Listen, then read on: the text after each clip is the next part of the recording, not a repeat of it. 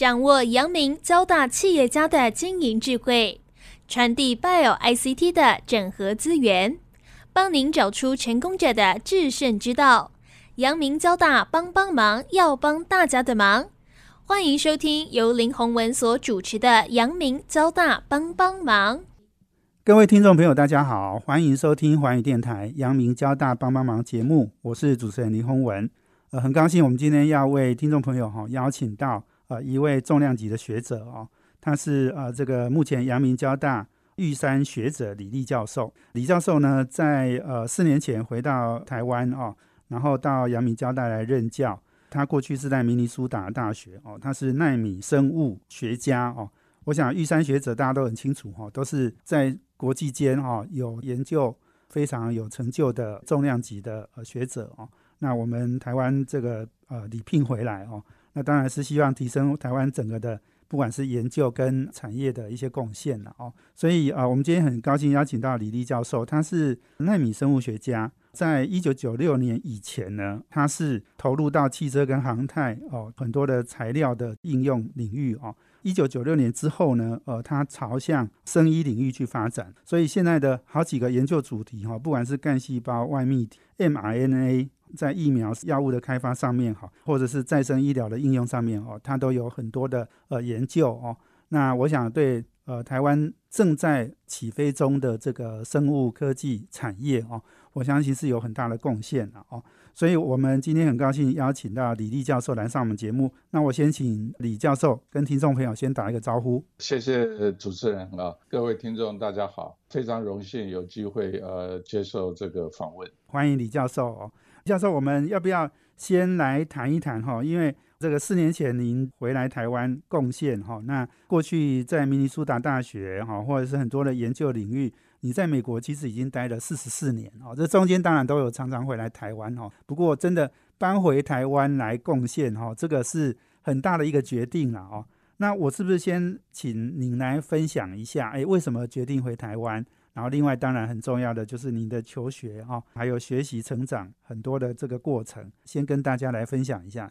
好，谢谢啊。我是在台湾出生长大，台湾大学一九七二年化工系毕业，然后服了兵役两年以后出国。我是在美国的明尼苏达大学拿到博士学位。啊，然后在美国的工业界，就跟汽车有关的工业界研发单位工作了三年半，然后再转到还有州立大学担任教授，一直到现在。我当然就像主持人讲的，很多家人在台湾，所以过去也常常回台湾，呃，探亲访问，呃，以及参加各种的会议，啊，所以对台湾也认识很多朋友啊，学术界也是蛮熟悉，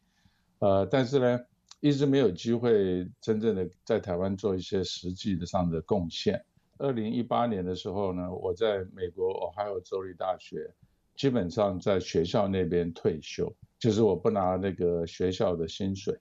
呃，但是呢，我还是有实验室，因为我们有一些美国政府的科研项目，我是负责人，所以我还是在继续进行。那二零一八年底的时候，接受阳明交大的邀请。黄金黄老师就是阳明生药所的所长，正好有这个玉山学者的这样的一个计划，呃，我就回到台湾跟呃阳明的老师跟同学啊合作。但是我要稍微强调一下，就是我基本上是每年回来是四个月，这个是玉山学者的最低要求。主要原因是因为我在美国还是有研究生，还是有博后啊，有研究团队。那另外一方面，我个人也觉得跟美国那边的产业界跟学术界保持联系啊，会可能跟台湾的帮助更大，就是可以促进美国跟台湾的一些学术交流。是啊，所以是这样的，所以很高兴有机会回到这个自己的家乡，呃，来做一点贡献。没错哈，我想玉山学者应该有很多都是呃，像类似像这个李立教授这样子哈，非常有成就，然后想要贡献给台湾哦。那刚刚您提到就是说，呃，您在明尼苏达大学呃拿到博士，然后又到俄亥俄去任教嘛哈。那这中间您还有在汽车行业做了三年半，这个是很特别的经验，就是产业界的一个历练嘛哈。那我们知道你之前呃化工的这些材料等等的这些。呃，这个应用在汽车哦，像应该是相当多哈，航太也有哈，纳米碳管跟石墨烯嘛哦，你你要不要谈一下这个在业界工作的一些经验好不好？好，谢谢。呃，是这样子，就是我的博士做的研究是材料方面，简单的说就是高分子材料，或者是大家比较熟悉的塑胶产业。那么我的主要的研究方向是朝这个复合材料，呃，就是把塑胶跟碳纤维或玻璃纤维结合在一起，形成一种高强度然后很轻的质量的材料，主要是用在汽车跟航天方面的一些应用。还有州是美国的一个非常大的汽车跟飞机零件的生产的地方，所以我毕业以后就到呃一家公司叫做通用。轮胎公司任职啊，那时候我们开发的是新的轮胎以及汽车的那种轻量级、高强度的材料啊。那么我到了呃，俄亥俄州立大学担任教职的时候呢，基本上也是朝着那个方向走啊。所以我们那时候主要的研究方向，从一开始的长纤维啊，就是玻璃纤维、碳纤维的复合材料。那大家比较熟悉的，举个例讲，呃，其实台湾这方面是很强的。像很高级的自行车啊，碳纤维的自行车，甚至于钓鱼杆、网球拍啊，那一些跑车的啊那种汽车的车板，还有一些飞机的材料啊，都是用这样的一种复合材料。那在后面的阶段，我们就继续扩展到纳米材料，就是刚刚主持人有提到纳米碳管啊，还有后来产生的石墨烯。我们就把这种纳米复合材料加到我们的塑胶材料里面，或者是长纤维的复合材料，目标是要产生大家叫做超级复合材料，就是非常高的强度，呃，非常轻的质量。我那时候主要的研究方向，一个是复合材料，另外一个是叫做发泡材料，就是让固体材料里面有非常多的很小很小的气泡。那么这样一来的话，可以把重量大量的减轻，但是还是保持强度。所以这个是我在 Ohio 的那个通用轮胎公司工作，以及在 Ohio 州立大学，可以说在一九九六年前，呃，研究的主要方向。呃，我们跟很多的美国的大公司合作，包括像大家很熟悉的，呃，通用汽车啦、福特汽车，还有 GE、通用电气的航天部门。我们都有很多年的合作，所以你刚刚讲加上纳米材料哦，让你研究又有一个比较大的进展嘛哦。不过这个一九九六年以后，你好像有做一个比较重大的转变，就是往生医去发展嘛。可以跟我们简单谈一下为什么朝这个方向？然后我们下一段继续来谈好吗？其实这是也是一个机缘啊，因为那个时候俄亥俄州传统产业不是很景气。那正好那个时候，我们想，呃，州长要引进生医方面的技术，然后我就有机会跟加州来的几个教授，他们来找我一起合作，是，所以我就跨入生意这块。我想这个是李立教授一个在呃你的研究生涯里面一个非常重大的转折然后休息一下呢，等一下再回来哦。我们请阳明交大玉山学者李立教授继续来跟我们分享哦，尤其是在这个转折的过程哈。我相信对台湾，呃，就会有很大的一个协助跟帮忙了哦。我们休息下，等下回来。欢迎回到华语电台阳明交大帮帮忙节目，我是主持人林宏文。我们这节目在每周三的晚上七点到八点播出。我们在呃这个 p a c k e t 上面呢，也可以呃有很多的节目啊。包括 Apple 啊，还有 Google 的等等的平台哈，都可以直接下载来听哦。那我们今天邀请的贵宾是阳明交大玉山学者李立教授，他的题目呢是呃李教授哦，把过去的呃汽车航太到现在的生医产业的很多的经验哦研究哦带回台湾来。刚刚李教授提到了九六年 Ohio 州不是很景气哦，那开始要做转型哦，那您也跟着转型了。要不要谈谈，就是说选择生医、生技医疗这样的一个行业哦？那你、你的、您当时的一些转变，还有你怎么样让自己的研究哦做一个很大的转弯哦，做一些适应的过程，可以跟大家分享吗？事实上是一个很有趣的一个机缘啊！刚刚有提到，就是俄亥俄州在那段时间传统产业。不是很景气，那个时候又正好美国加州的经济不景气，呃，所以很多学校很有名的学校，包括斯坦福大学，还有伯克莱，呃，加州伯克莱大学，他们的教授好几年都不加薪，呃，所以很多老师都不太高兴。我们的 Ohio 的州长跟校长就讲说，哎，我们应该去那边挖角，啊，把一些有名的教授挖过来。那所以我们当初就找了几位生医方面做的很有名的教授，从 Stanford 跟伯克莱，呃，把他挖到我们 Ohio 州立大学。那蛮有趣的，就是他们这几位在加州主要做生物晶片。那那个时代呢，因为是从硅谷啊，就是旧金山那边硅谷过来，他们主要的概念还是用电脑晶片的概念，就是用硅片来产生。那结果他们发现呢，用电脑晶片呢，硅这个材料很适合。为什么呢？因为我们用电脑，包括现在啊，基本上它的晶片是会使用很长的时间。呃，不会用一次就丢掉，但是如果用来做生物晶片，不管做检测或其他的啊，呃，用作药物释放，都只能用一次，所以用这种电脑晶片的概念是很不合适。他们就想到就是说，呃，一般医院里面常常用的一次性的材料，玻璃啦、塑胶，所以他们就在 Ohio 州是在呃高分子塑胶方面的产业界跟学术界的实力都在美国非常强。所以他们就在问说，哎，我们 Ohio 州立大学有哪位老师在做这一块？那他们就提到说，有一个李立教授 James Lee 啊，他是这方面的专家。结果这两个加州来的教授就来找我，啊，因为我原来完全不懂这个生物这一块，他们就给我介绍，当初一开始的时候是所谓的呃微米生物，所谓生物微机电这样的一个概念，还是很新的概念。他们就介绍给我，呃，我个人觉得虽然是完全不同的领域，但是呢，基本的概念，科学上、物理上、化学上是一样的，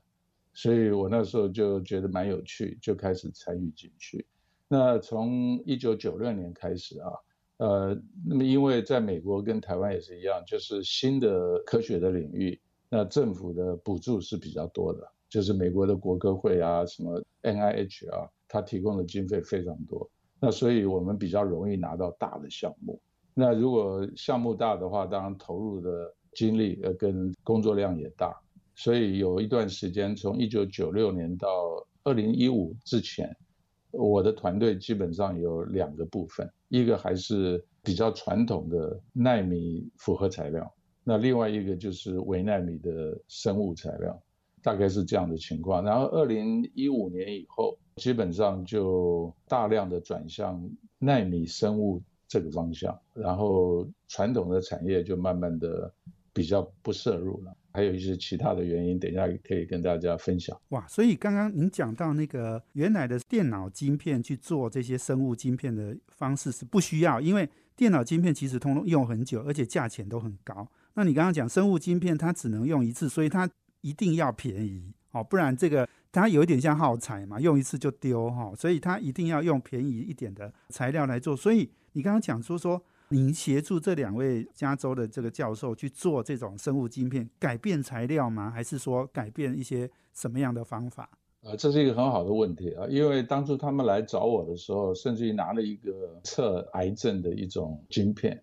基本上就是跟电脑晶片一模一样的，然后一次性啊。就他们跟我讲说，这个晶片用一次是美金两千块钱。呃，我那时候看到吓一跳。我说，因为我们在汽车工业界做很多年啊，那个一定要把成本压到最低，材料费、制造费啊、耗材费都要非常低。那居然有一个东西两千块钱美金只能做一次，对我来讲是难以想象。那那两位教授也觉得他们那样开发是不对，所以我们后来就。做了两个大的努力，一个是就是在基材上，呃，从这个硅片，我们就是用硅片来做模具，而不是做最后的耗材，然后用这个模具来大量的制造高分子塑胶为主的晶片。那这个塑胶晶片呢，就用一次就可以抛弃。那另外一个大的一个改变，就是要把我们在做生物检测的时候呢，跟大家报告一下，是有两个部分，一个是晶片本身。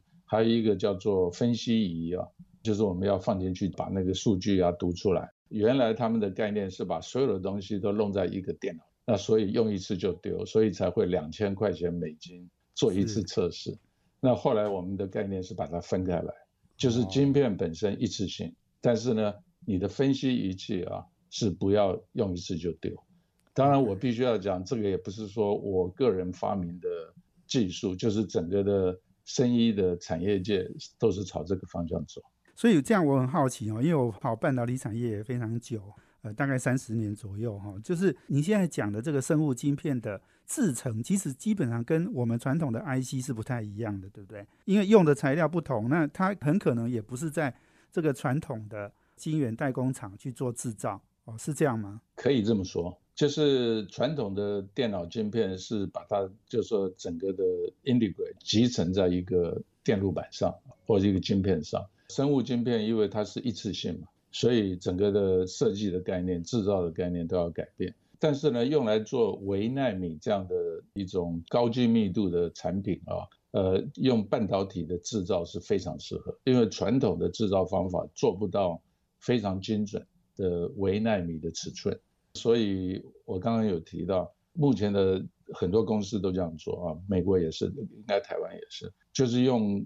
半导体的制造技术。来做模具，然后再用模具呢来大量的生产可以一次用的塑胶的晶片。那事实上呢，台湾这方面是很强的。我跟大家报告一下，就是大家可能知道年纪比较大的，就是我们从前用 CD 啊，所谓的光盘啊，现在当然都是用呃 U 盘啊，不用那种 CD 光盘。那台湾是世界最强的，就是有几家很大的公司啊。做那个 CD 片，就是我们看电影啊或听音乐。中环莱德那个 CD 片是，对对对对对，我们就跟莱德合作，是，就是我们第一次做的 CD 一样的生物镜片啊，就是台湾的莱德帮我们做的。那他们的制造技术基本上就是用半导体的方法来做模具，然后再用塑胶生产的方法来大量产生 CD 片。哇，所以这个应该是。其实我常常听到生物晶片哦，但是我们并没有对它有很深入的了解哈。不过今天听那个李立教授这样讲哈，我大概就知道了哈。其实这个应该是可以说是半导体发展过程里面的一个分支啦哈。在生物医疗领域里面哈，我想生物晶片其实是贡献很多。休息一下哈，我等一下再回来请教这个阳明交大玉山学者李立教授哦。您现在做的好几个呃重要的研究的主题哦，都对台湾的产业。呃，生技产业哈的研发跟未来的产业发展都有很大的呃重要性哈。那我们休息下，等下回来。欢迎回到华语电台阳明交大帮帮忙节目，我是主持人林宏文。我们今天邀请的贵宾是阳明交大玉山学者李立教授。那李教授呢是在纳米生物领域的一个专家哦。目前在台湾呃做这个玉山学者的这个研究哦，对台湾其实是有相当大的贡献哈。那我之前看了一个报道，是李老师呢从美国回台湾哦，你有两个想法，一个是就是说把您在美国做的很多的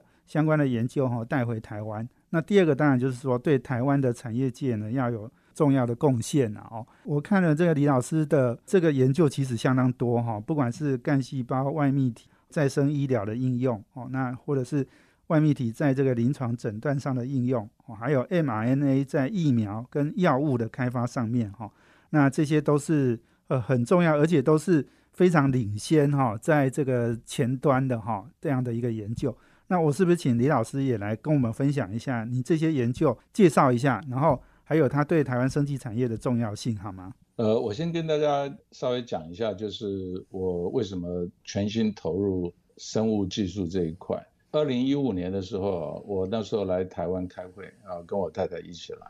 当初我身体也非常健康，呃，结果过程中正好有一天有空，就是我回美国前大概两三天，我太太就硬把我拉到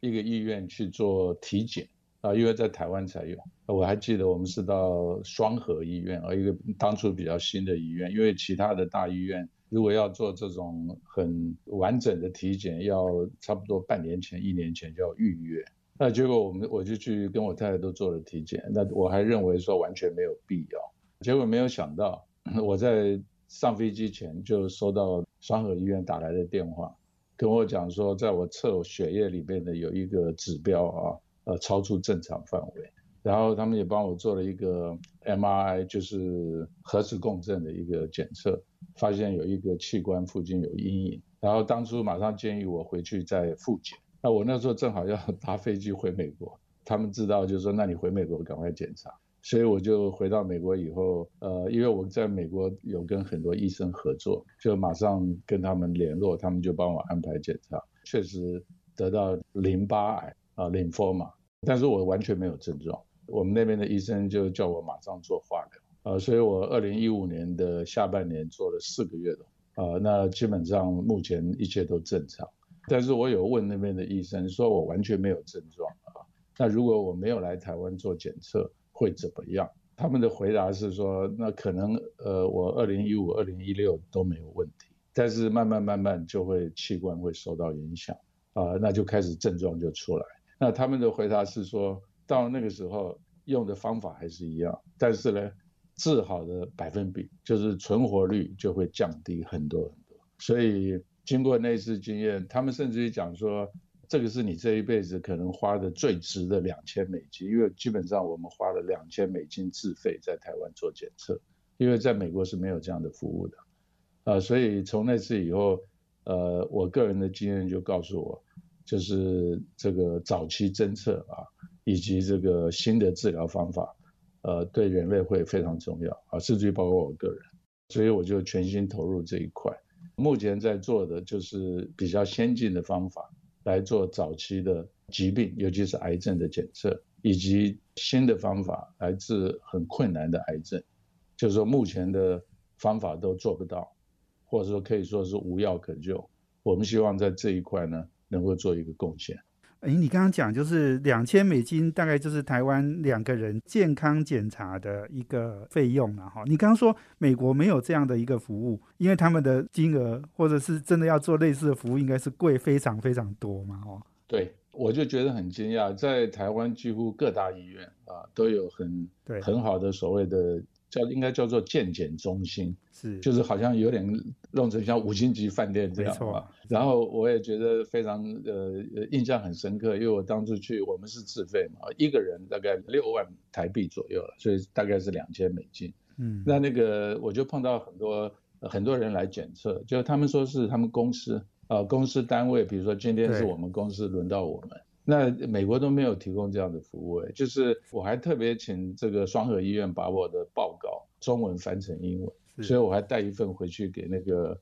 给美国的医生看，他们看了都非常的惊讶，他们说哦，美国做不到，因为他们的医疗非常非常的贵，没错，呃，完全不提供这样的服务，所以台湾的医疗真的是非常的棒，没错，其实我们一直在强调，就是说台湾哈。不管是这个全民健保哈，或者是整个医疗的体系哈，我们提供的是全世界很少见的给平民、平常的平哈，那个平民不是那个贫穷的贫哈，就是一般民众都可以负担得起的医疗哦，不错的医疗的呃这样的一个服务，但是它价位呢是非常低的哦，那是非常非常好的呃本一比哈这样的一个服务了哈。所以你刚刚讲这个早期发现，这个是非常重要，所以这也是坚定你二零一五年之后往生医领域去发展这个一个研究的一个方向哦。能不能跟我们谈一谈，就是说你几个啊研究的主题哈，这个目前的进展哦，还有就是说，比如说跟哪些学者或者是医院或医生去做合作，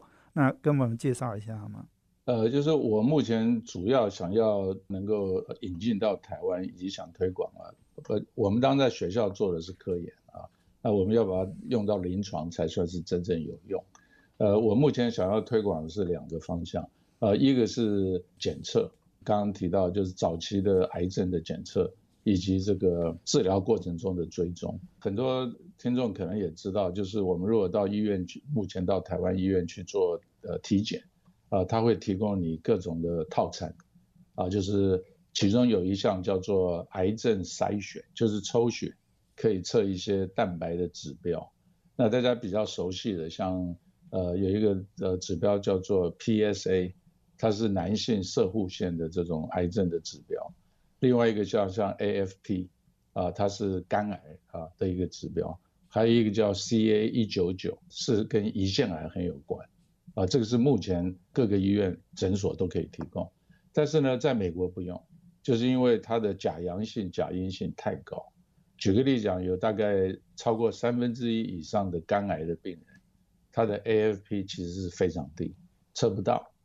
啊，所以 AFP 作为这个肝癌检测，在美国基本上不用来做筛选。那像 CA 一九九，某个人有胃酸倒流或稍微有点消化道系统发炎，他的呃表达会变很高，但是这个并不是胰腺癌。那很多胰腺癌病人又非常低，所以美国也完全不拿来用作为筛选，在美国只是用来做已经确定的病人。那这些病人这个指标非常高，那他们在治疗过程中把它作为一个参数来参考，但是完全不用来做早期侦测，啊，就是因为它不行不准。那美国也好，呃，欧洲，我想台湾也是啊，大家都在开发新的。生物指标新的方法，能够把假阳性、假阴性降到最低。那我们目前是有一个新的技术啊，呃，用一种叫做细胞释放的外泌体，然后里面包的蛋白跟 RNA，啊，用它来做生物指标。我们发现比现在的蛋白指标好非常多。那么要把它产量化或用在这个临床，也是需要大量做晶片以及分析仪。啊，就像现在做的这个新冠疫苗的检测一样，大量要价钱便宜。那台湾绝对是最适合做这种制造的地方。这个是我想要推广的一个方向，是早期侦测、精密侦测。对。那另外一个更重要，当然是比较复杂、长期的，就是有没有能够开发新药。大家都知道，目前的医疗啊，在癌症上不能开刀，不能做这个辐射，那基本上主要就是化疗。然后呢，最近有一些小分子药，所谓的标靶药，是啊，他们是根据病人的这个基因突变。但是我跟大家报告，就是有几百几千种基因突变，但是目前很有效的小分子的标靶药，屈屈可数，大概只有四到五个。啊，那各大药厂都在开发新的标靶药，但是呢，进度很慢。嗯，那我们有一种新的方法，事实上跟目前 Moderna 跟 BNT 的疫苗很像。就是用所谓的 messenger RNA，是啊，或者是另外一种叫做呃 sRNA，然后呢，他们就可以用来呃抑制这种突变的基因，是啊，但是它的挑战度就是怎么样产生，然后怎么样 deliver，就怎么样打到人体，能够找到该去的地方，穿透肿瘤，把它治好。是啊，我们有一个特殊的技术。是好，我们今天访问的是阳明交大玉山学者李立教授。那我们休息一下，等下回来。欢迎回到环宇电台阳明交大帮帮忙节目，我是主持人林宏文。我们今天邀请贵宾是阳明交大玉山学者李立教授。那我们谈的题目呢是李立教授呢，呃，现在在做的很重要的研究哦。一个当然是早期癌症的一个检测哦。那第二个当然就是新药开发哦，尤其是在呃创新的治疗方法上面哈，李教授想要做一点突破。刚刚讲到就是说这两个研究主题其实就是很多台湾新药公司在做的一个产业发展的一个方向了哈。所以李李老师要不要再进一步来跟我们阐述一下？因为这些都是很创新，而且是呃很前端的一些研究。刚刚主持人也提到。未来的这个医药的方向走向精准医疗，或所谓的个人化医疗。那如果要达到这个的呃样的目标，那第一件事就是必须要能够很精准的检测啊，因为检测出来才能根据每一个病人来呃设计他的治疗。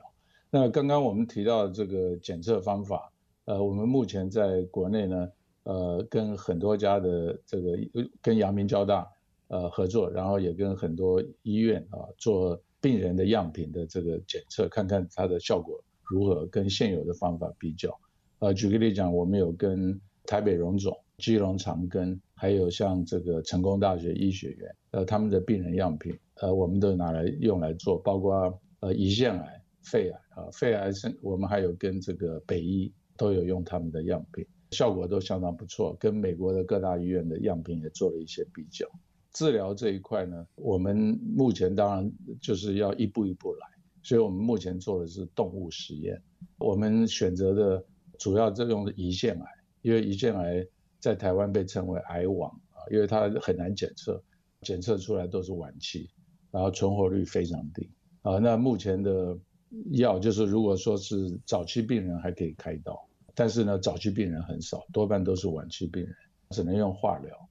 那第一线、第二线的化疗的药物，事实上只能帮助病人多存活几个月，而且副作用很强。所以我们目前开发的是一种基因疗法，就是跟 Moderna 跟 BNT 的 messenger 很像，但是呢，我们是用细胞产生的一种纳米颗粒。那这种颗粒呢，它具有很强的穿透性，然后呢，我们也可以很容易把这个标靶的分子放到颗粒上。能够很精准的去找到肿瘤的位置。呃，我们目前跟中研院基因体中心啊，然后我们跟成功大学的这个医学院在做这方面的合作，动物实验。你刚刚讲到这些呃很多的医院哦，我相信也有医生哈，你一定参与在其中了哈。那这个跟产业界哈，当然我们现在比较是在做科研嘛，哈，那但是未来。应该也不排除跟产业界有一些合作，对不对？这样的一个研究成果，我相信甚至台湾的产业界也想授权哦，我们这样的技术啊去做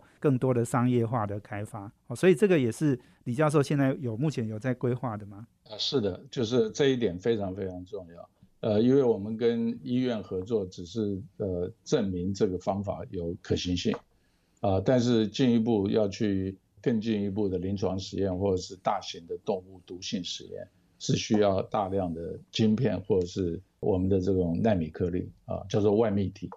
那这种都不是学校可以做得到，那所以必须要跟业界合作。那台湾其实啊，在这个细胞疗法非常的强，因为我个人都很惊讶，发现回来根据黄老师啊介绍很多公司，我们去访问。呃，发现台湾有六十家以上的细胞疗法公司，然后至少十家以上都是上柜公司，然后呢，进行的各种临床实验，呃，好像占到全世界百分之十二以上，啊，这个是非常高的数目，因为台湾是一个很小的地方啊，居然占到全世界百分之十二，所以台湾这方面的实力是非常的强。那我们现在也跟好几家。呃，这个生技公司在讨论合作，因为他们有很好的设备、很好的人才，呃，可以帮助这个量产。但是我们的技术是新的技术，但是细胞的部分事实上是台湾目前现有的生技公司就很强。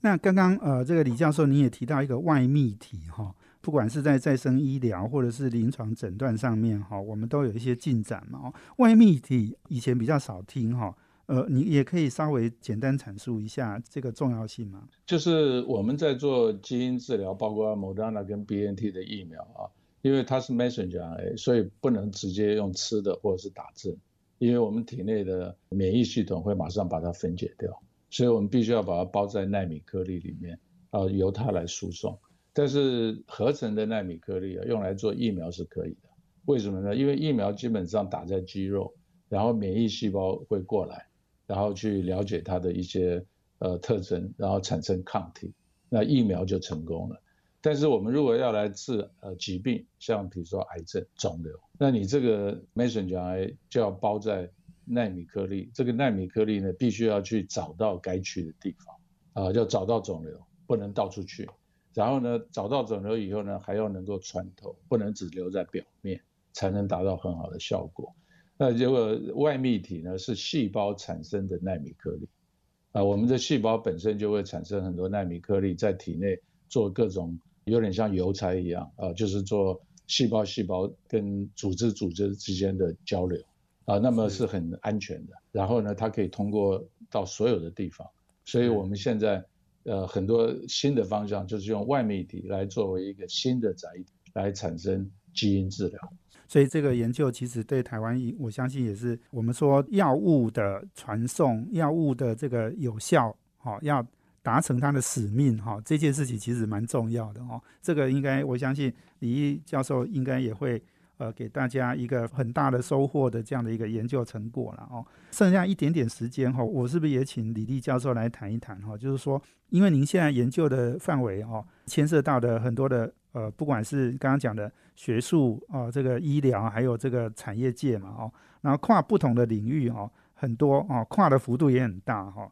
那你要不要跟我们来谈谈，就在这个研究过程里面哦，然后碰到不同的跨领域的人士哦，那他们的一些适应跟一些理解了哦。那另外，我想你也提到过台湾的这个研究，因为这个出生率降低哈，所以其实台湾的研究。的能量哦，去美国留学的人也越来越少嘛哦。你你要不要来跟我们分享一下你对在在这些研究领域哈，你给台湾的一些观察跟建议？刚刚主持人有提到啊，其实不光是生医这一块，不光是我个人在做的研究，其实大家可以看到，所有新的领域啊，重要的一些科技，事实上都是跨科系啊，就是不可能说完全只做一个项目，包括半导体啊，也不是完全只有资讯系或电机系的人。啊，其实需要各方面的人才。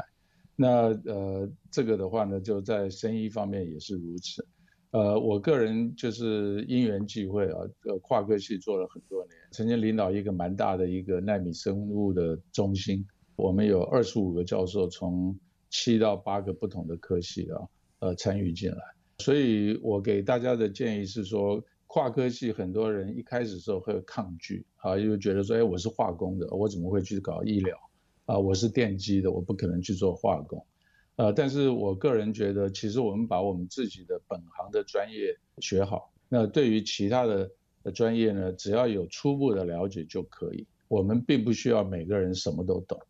最重要是能够跟其他人合作，啊，这个是非常重要。那至于说台湾的未来的这个发展啊，刚刚主持人也有提到，确实也有很多呃限制啊。比如说市场比较小啊，经费比较少，然后少子化，